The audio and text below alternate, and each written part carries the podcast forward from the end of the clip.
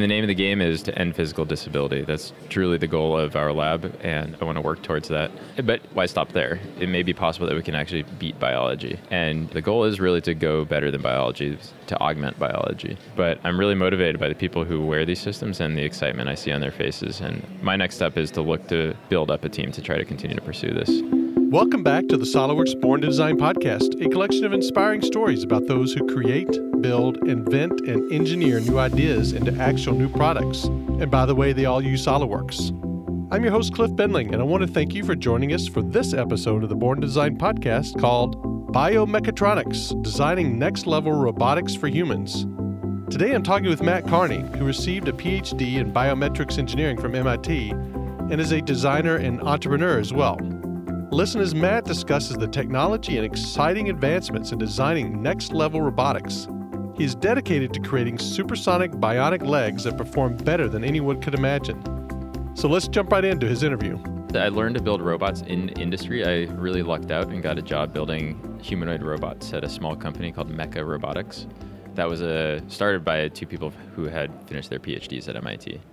And that's really where I cut my teeth on really diving deep into CAD, SolidWorks, and learning about mechatronic systems. Like, what are the important electronic components? Like, where are the issues with encoders or signals, uh, thermal issues there? And also, like, I, I, did a lot of thermal studies when I worked at this wind power company, Makani Power, where I was in the energy systems group and I was responsible for the heat sinks on the IGBT power switches. So all of these things have combined into being able to apply them towards humanoid robotic systems and lower extremity of actually walking robots. Yeah, let's jump into that. I mean, I, I know little about this except for the last two couple of days here at uh, 3D Experience World. I've been really educated, and, and it's really exciting. It seems like we're at maybe an exciting point in prosthetics because they've been somewhat the same for the, a long time, but now you mentioned bionics, and I can't help to think, you know, I, I, I'm older here, but you know, the Six Million Dollar Man was like yep. my favorite show when I was a kid. So, uh, you know, many years later, I feel like we're getting to that point. But it was impressive your presentation yesterday, and talk about uh, that. What what you're doing? What's uh, with with uh, new prosthetics? Yeah, I mean, there's some really cool stuff happening. Um, the first powered prosthesis is actually actually came out in I think 2007 is the first paper. So it's actually been, at, you know, a little over 10 years but robotics is really advancing, and we've been having incremental improvements across the board that are enabling us to reach this these new levels. And what I mean by that is it's not just you know it, it's robotic controls, but it's also electronics. Power electronics are getting smaller. Microprocessors are getting smaller and faster, so we can do more computation, real time. Uh, the power electronics is really an issue. Like we're we're actually been getting smaller MOSFETs that allow us to do all these brushless DC motor commutation controls uh, much more efficiently and in smaller package so we can actually fit it inside the system. And batteries have been improving, so we can actually make these systems more mobile and really dump a lot of power. The lithium ion battery packs allow us to dump, you know, tens of amps, 60 amps, for instance, that really allows us to get a lot of torque out of these motors. And the motors themselves have been improving because we've we've got better magnets and we've got a whole new industry of flying drones, which is really driving the development of a certain type of motor, an outrunner motor that has a very high torque ratio, torque density. And combining all those things along with simulation tools uh, and CAD tools that allow us to kind of really tightly integrate all the systems, it allows us to really create a better package. And then that combined with more advanced control systems, we can we can infer motion. And then the next step is so that so that's a huge a whole bunch of improvements kind of all across the board there. Uh, I should also throw a heat transfer in there. You know, we just have you, there's a lot of energy that's dissipated just in the electrics, and being able to get that heat out is better. And being able to model all of these things allows us to again tight tight integration is really the name of the game here. And now, what's really happening that's really about to enter us into the I don't know the age of the cyborg maybe is like uh, is neural interfacing. Neural interfacing is is starting to really move forward. Now. what is that? I don't. Uh, well, neural- so so it, it, it's tying the human in the loop of the control of the robot itself. It's kind of like when they invented the mouse. You know, I think IDEO is claimed to have the first mouse with Apple, and they spent a lot of time trying to build this really sophisticated system that was super accurate, and you're, you know, you're, it's going to be exactly where you think it's going to be on the screen. And at some point, someone realized, wait, there's a person who's actually driving this thing around there's a human in the loop. That is the control system. That's who's closing the loop. Here. Right. And in fact, you don't need to do all these extra hard things. One of the hard things in powered prostheses has been inferring what the user intends to do. And a neural interface means there's a way for us to actually directly read from electric signals from the body what the person intends to do, and we then perform that action. So our group at MIT has been doing some some things where we're actually looking at how we can change the amputation technique so that we can actually have a, a more direct uh, control path for the user and even provide feedback back to the user. So it's not just that you move something in this open loop command where you say, okay, open like for hands, it's like open the grip, close the grip, or in walking it, walking it actually hasn't been done, partially due to for a number of reasons. Um, a lot to do with timing. That just timing is really critical when you're walking. By it, by being able to actually close the loop and put the person in in the loop, then there's not this like unreliability or question of wh- how the system is going to perform. It's right, it's got to to work as fast as our normal body does now, right? Yeah, and, and actually, so this is so people often ask like, what's the difference between upper body and lower body prostheses? Because we've actually been seeing more hand, more kind of bionic hands a lot, a lot more than the powered knees Right. and ankles and things like that. And they're just they're different problems. Upper body needs a lot of degrees of freedom, but timing isn't super critical, and the forces aren't super high. It's still hard to package everything small, but timing, you know. If it's too long, then it is frustrating and annoying, and you hear complaints from people that the myoelectric hands. Myoelectric means reading the muscle signals. Okay. Electromyography is a, a means of measuring the electric pulses that are actually happening in your muscles. Okay. Thanks for the explanation. Good education here. Yeah. Yeah, so you can actually pick up these these signals, and the signals to noise ratio at the muscle is actually within a range that we can pick up with some electrodes and some some amplifiers. Uh, reading it directly at the nerve is actually quite difficult. The, the signal noise ratio is really low. Um, but you can pick up these signals, and you you need some amount of time to figure out where the signal is going, what the muscle activation is reaching, so that we can actually figure out if it's just a random noise pulse or if it's actually an intended signal. And so, as long if it's less than you know a few hundred milliseconds, or maybe a couple hundred milliseconds for your upper body, it's not such a big deal. right. But- you're, not, you're not catching a ball. You're just trying to grab something and pick it up. Right? Yeah, it, and if you and you know it sucks if you drop a bottle of water or something like that, but it's not you know end game. Whereas lower extremity, the forces are much higher, thousands of newtons, 100 to 200 newton meters of torque at the ankle, for instance, and hundreds of watts, three to 500 watts, depending on how fast you're walking. These are very l- large loads, and they're happening every second. Like Right. the average cadence for an average sized person is ab- about one second at average walking speed. And that means you need to be making decisions, not just identifying the decision to be made, but also acting on it and, and moving some, some piece of hardware within milliseconds. And it can't fail ever because if it fails, you fall You over. fall over, right? It has a much is much higher consequence behavior, and so these are so there's some slightly different requirements for each of these th- Right. systems, and so it's been hard to do myoelectric control at the leg because there's uh, you know you usually often need a sample over 100 milliseconds or something, 50 to 100 milliseconds to figure out what the muscle is trying to do before you can then react to it. And then you have some amount of timing that enables you to actually do some reaction. And so we've used some control systems that kind of make these decisions based on uh, sensing the ground, joint angles, joint torques, shank angle. And we can use that to actually make decisions on this cyclical motion of walking. But now, what we did with this new amputation technique is we're saying, okay, let's make the amputation actually prepared to interface with the robot. So we move the muscles above the amputation zone where you're cutting the bone and sew them together. And so they So, can so let, let me let me just take a step back. So you're working with doctors now, and, and actually giving them Yeah. information about how to amputate and what to keep, because they, you know, they're, I guess they're removing the muscle, the bone, etc. But there's some neurological pieces. Yeah, so I don't do this myself. There's Right, other right. people in our research group at MIT. So we work with surgeons. One surgeon in particular that we've worked with, Matt Carty, not to be confused with myself, Matt Carney. uh, he's a surgeon at Brigham Women's Hospital in Boston, and we've been working together over the last few years to develop this amputation technique. So it- it's actually quite literally we are changing the way that we move the tissue around inside your body during this this procedure. And what it is is the idea is to keep in a traditional amputation you just kind of cut everything and fold it up so it fits well into a socket. What we're saying is, well, no, let let's let's actually preserve some of those muscle bodies that have these nice signal and noise ratios, like I was talking about earlier.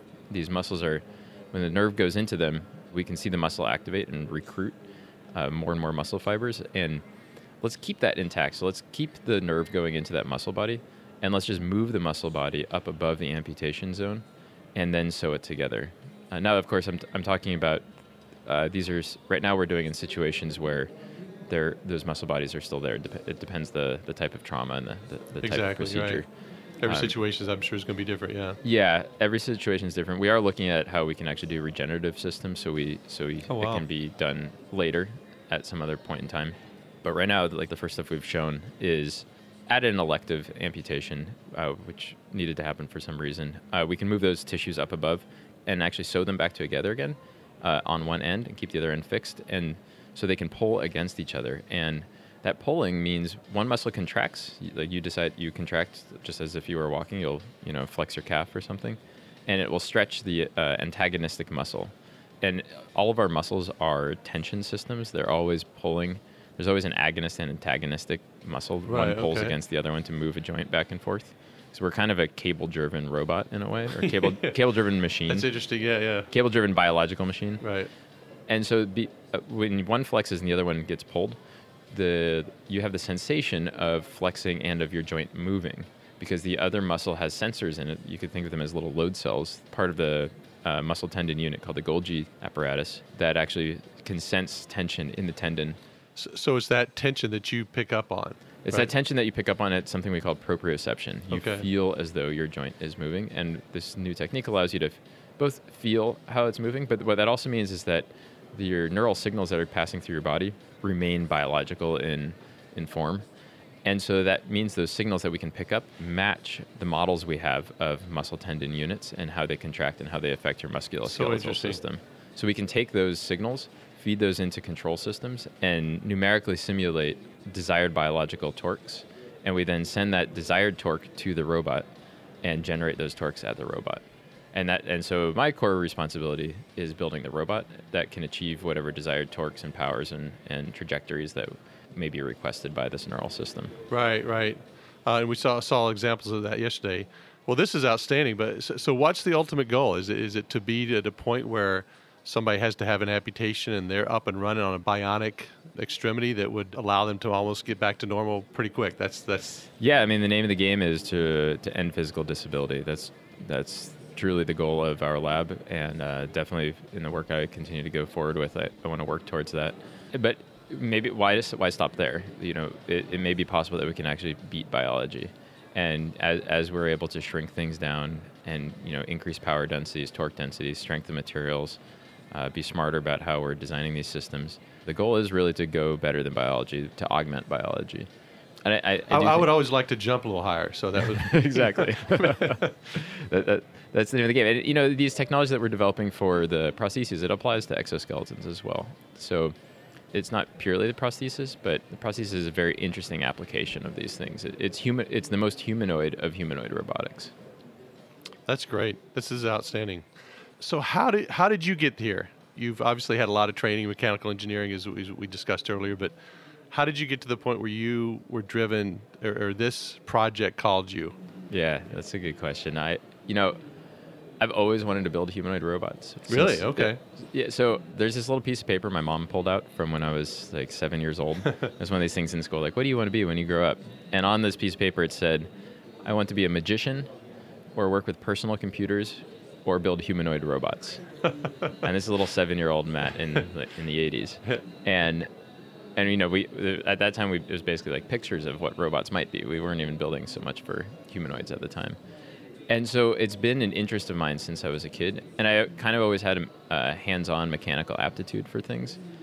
And so every step of the way, I've chosen, you know, academic interests and uh, industry in- interests, like jobs, that are going to help me build skills that work towards that goal. Wow. And now it hasn't necessarily been totally linear. I have, you know, I worked in a medical device company for some period of time. I've worked on a few renewable energy projects actually, and those may not have been humanoid robots. They were still very great applications of engineering, but they were also helping me build skills that do apply to this. And in some ways, I kind of fell into this position. I was working for a, having finished my, my first master's in mechanical engineering, I was working for a wind power company called Makani Power. I was in the energy systems group, uh, where I was you know working on these the thermal systems and the, the power electronics packaging to mount onto this wing. And this was 2008, 2009, and we had two rounds of layoffs, and I got laid off in the second round. And the guy I was sharing my office with said, "Matt, what are you going to do now that you just got laid off?" I was like, "Well, I have this robot arm in my basement. I guess I'll just keep working on that." and he's like, "Well, why don't you go meet these guys I know? They're from MIT and they're working on they're building robots. You'll learn a lot with them." And so I called him up, and uh, a week later, I had a part-time job working on their humanoid robot. So I kind of just like fell into that position. It's, it's always amazing. I, yeah, I've been laid off myself, and it seems like every every time, it seems like a tough, difficult, devastating time, but it always works out. I've always heard that, and it's Uh, yeah, maybe, I it was, mean- maybe it was meant to be in a way. Yeah. I lucked that. but you know, also it was you know I had been working at this engineering company, and I would come home at night and work on this robot in my basement. Really. So I was just I was working very hard, and when I got to Meka, I continued to work very hard. Before I knew it, I was working full time and much more than full time to really push out the system. And by working that hard, I, I guess built up some you know people were willing to recommend me for things, and I was learning a lot because I was putting a lot of hours in, and yeah, I guess I think that's kind of played out. It, it, again, you know, I that company went into hibernation because again, it was still 2009. Right, so, right. 2010 things were a little hairy. I got recommended for a product design position at IDEO, product design company, and I learned a lot from there about surface modeling, consumer product development. Uh, that's great because you get the product design piece plus the mechanical piece, and especially when you're working with humans, that that's important. It, Yeah. and building tightly integrated systems. I worked on a smartphone, so it was all about fitting a whole bunch of stuff into a, a very small industrial design Oh, package. that's a good point. Yeah, so that's where I learned all about surface modeling. Right, right. uh, which I've I've found to be really important. I used it a lot in the current system I just built for my PhD to be able to build some really complex geometry that doesn't necessarily look SolidWorksy. You know, like Right, there's there's like the like the industrial kind of looking stuff that I had been building before, and then this built up tools to help me do some really complex geometries Oh, great. and and and not just complex geometries, but you know, I, I now I also learned master modeling there, so top-down sketch modeling, which I found to be a very powerful tool to be able to split off designs for different people to be working on things. Or for instance, like in the current actuator, I designed the motor drivetrain system separate from the rest of the structure, and I was able to send out the motor to be manufactured and that whole little package to get manufactured before I even finished designing the rest of the system because I had laid it out as a as a master model. Oh, interesting. Okay. And yeah. so I was able to just move very quickly on this. Um, it can be a little dangerous because you can paint yourself in a corner sometimes. Yeah, exactly. So Exactly. That can be a little troublesome. But but um, uh, what about collaboration? I mean, you obviously worked with a lot of people and, and help you with your design. Or is this is this are you somewhat on your own, or obviously you're getting feedback from doctors and yeah, so this system, I did most of it myself, actually. I did, uh, started with a blank sheet of paper. Of course, was working with Dr. Hugh Herr, who runs our group. He, of course, had very high level design constraints that we wanted to try to achieve. Right. And lots of experience in this. But he set the constraints, and then I went to try to figure out what is the optimal configuration of components to build this thing. Did all the CAD. Uh, worked with manufacturers to build the different components. I outsourced the electronics to a buddy of mine I used to work with who has built a nice little embedded system power electronics package. And we worked together to make it fit inside the system itself. And he wrote the, so he got the boards made and wrote the device drivers. And then I went in and did all of the control system programming as well. So I did a lot of the stack. And then, of course, I had a couple people in the lab helping getting the, the first walking controller working. And, of course, working with patients. So there's been over a dozen people who have used the system so far. really that's great. And it sounds like you may have a new user, right? You met Mike Schultz from Biodapt, who is uh, an athlete now, a para athlete. He's lost his leg, but he's uh, winning medals and doing some similar designs as well. yeah, right? he's You got some cool systems. Yeah. Uh, so his system is a passive system. So it, it's basically like a mountain bike attached to your leg, in a way, meaning it's uh, a bunch of high performance aluminum components matched with shocks, uh, mountain bike shocks, and that allows you to have both rebound and damping rate control, which Right. is can be really helpful. That basically gives a lot more flexibility than the the current off the shelf components can provide. Now, what I do is I, I take that to the next level by having I my system's a torque control device or impedance control, which means I can tune the, the spring and damping to anything I want anywhere in the range. And he could adjust that for any any application for a bike or something else, maybe. Or Yeah, well, like his, his system, he, he manually tunes the shocks for the application. So if he's um, mountain biking or motocross or uh, I think snowmobile is one of his big ones. Uh, his other customers might do that, but he is there is a limitation to what can be changed, and it, it and it's not dynamic. What the the powered robots, the bionic systems allow us to do is have full dynamic control throughout the entire range at all times and that's really cool because then you have a much more dynamic system. Yeah, that's excellent. I, I would lo- love to see. Uh, I know there was a challenge for you guys to show something maybe next year here. so. Yeah, no, it's cool. Like his stuff is super rugged and really made to be pounded on, and my stuff's still in the laboratory. So while I think I've run a lot of numbers that show that it has really great fatigue life, it is nowhere near waterproof. For right. instance, that would be a real problem. Yeah, right exactly. yeah, yeah, that's that's probably true. Yeah, especially dealing with batteries, et cetera. Yeah. Yeah, exactly. There's there's some big. I mean, it's a lot of power sitting in there. It, um, and that's the thing. Like something I often tell some of our younger students is fear the robot. When this is at research level, when you're in the laboratory, you know the, the system has a lot of power, and you probably haven't spent as much time on all the safety precautions as a final product has.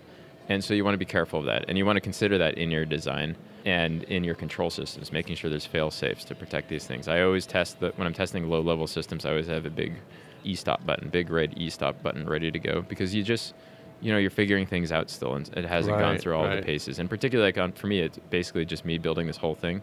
You know, it, clearly there's something I've missed somewhere along the way. Right, and so right. it's really important to be prepared for yeah, that. Have and, the automatic shut off, yes. And yeah. have and have elegant ways of shutting off whenever possible. Oh, that's a good point. So, so you mentioned that's good advice. So, other advice for young entrepreneurs, you know, if they're interested in biomechatronics or, or even other ideas, what would your advice be for any young uh, engineer, entrepreneur, designer? Yeah. yeah, well, one is you don't have to do all of it at once. You know, I've incrementally built it, built up my skill sets. You know, I studied mechanical engineering, and for a long time I was terrified of electronics. And then at some point, I started to branch into electronics, and okay. I needed to take it head on and then I wanted to get into control systems, and then now eventually I added biomechanics on top yeah. of that. But along the way, I think some really important things, particularly if you're into the machine design component to it, is take apart everything you can get your hands on. You can learn so much from other people and the way other systems have been put together. You don't need to figure it out by yourself. People have done a lot of things. So, like, you know, even the, the cap to your water bottle look at that and try to ask why did they make those design decisions? Everything that has been made has some decision behind it and you want to understand why that was made and how it was made. And that also applies to electronics or control systems. Really try to dig in there and understand how those things are doing. It's not to say you will come up with new things but those new things will be built on things that other people have made and that's great. That helps you understand how these things work and it also gives you empathy for the other disciplines that you're working with that's a good point yeah uh, also, you know, everyone brings something to the table. So some of the things I've always tried to do when I'm looking at jobs is try to find a, a position someplace with uh, that's interesting work that does good for the world or in society, uh, and also has interesting people that are smarter than you and more experienced than you that you can learn from. And those people should be interesting because you're going to want to network with them in the future. And so look for people that, and places that are really going to help nurture you to, to move on to the next level. Ah, that's a great point. That's excellent advice. Excellent advice. Yeah. So in the future, you know, I think we are really going to push the limits of biological performance, and it is really going to be the neural integration that really brings us up to the next level. I think where so that there's kind of a seamless transition between different things that you're trying to do. There's not you don't have to like wiggle your toe in a weird way in order to uh, make a system perform the next action. Uh, and I think that's going to happen with more advanced understanding of what our systems are doing, more simulation of what your intention may be, uh, combined with better sensing and better biological integration, as well as advancements in all of these, the just the, the motors, the power electronics, making things smaller and lighter, better magnets. Uh, we are making progress on all these things. Sometimes it may feel slow, but it, actually, one of the fears I have right now is that the neural systems are actually all of a sudden going to advance beyond what the robots are capable of doing. Oh, interesting. So yeah. I feel it's really important for us to be building these robots so that we are ready for true cybernetic integration. And we're uh, we're really on the cusp of these things, and I, I think in the even the next five years, there's going to be some really exciting things coming up. Really, really, it sounds like it. I, that was my next question. I was going to ask if uh, when is it going to be. So, five yeah, years. I, yeah. I mean, five years doesn't necessarily mean like you, you can't tell that it's a robot. Right. Um, but there will be some really cool improvements over the next five years, and ten years out, it's going to be even more crazy. That's great. That's awesome. That's exciting. Yeah, it's pretty exciting. It's a cool field to be in. It's funny to look back to seven-year-old Matt who, you know, saw a picture of some like, you know, artist representation of what a humanoid robot might be, and to realize now that I've somehow managed to get to work on the most humanoid of robots. Exactly. I actually am not entirely stoked on all humanoid robot systems or even all quadruped robotic systems. I think they're very cool applications of engineering, but I am not always convinced that we necessarily need all of these things. And that goes across the field. There's a lot of product design out there that's really great design, but I do think we should question what it is that we're building and what is the societal impact of those things. That's true. That's true. Yeah. Human, humanoid systems are great. like absolutely, we need them for disaster relief, particularly things like such as Fukushima, where we need to send a robot in to deal with some sort of crazy disaster that's going on, and the environment is built up for humans, and so that's why you need a humanoid form going in there but I don't know that they necessarily need to be bringing groceries to your doorstep. You know? right. Good we don't. Point. We don't need to automate everything. Exactly. There, there's still room for. It's still nice to have human interpersonal interaction as well. Yeah, exactly. Exactly. We're, we're not. We're not Stark Industries yet, right? Right. Exactly. but building these systems, applying all that same technology to improving people's lives, there's high value to that. It's high value. Yeah, that's excellent. Yeah, actually, uh, kind of what I'm looking at my next steps. So I just finished my PhD a few weeks ago. I'm now. Congratulations, by the way. Thank you. That was a very hard push. yeah. Let me tell you, they don't just hand out PhDs for nothing. that was hard. Yeah. Uh, yeah, my, my next step is I'm trying to figure out how I can get this kind of stuff to a lot of people. And some, a lot of people have tried, and it is very hard for a lot of reasons. It's hardware. Hardware is hard. It's a medical device. That's hard. There's a lot of regulation involved in that but I'm really motivated by the people who wear these systems and the excitement I see on their faces. And uh, my next step is to look to build up a team to try to continue to pursue this. That's great. That's great. I see a bright future for you. There's going to be yeah. We'll things. see what happens next. I'm yeah, I, will be following. You know, I'll be following along. Cool. I, I can't wait to see. Appreciate that. So excellent. Thanks for listening today, and remember that if you're looking to quickly create and collaborate on 3D conceptual designs and organic shapes using cloud based tools to deliver innovative products to market faster, check out our 3D Experience products.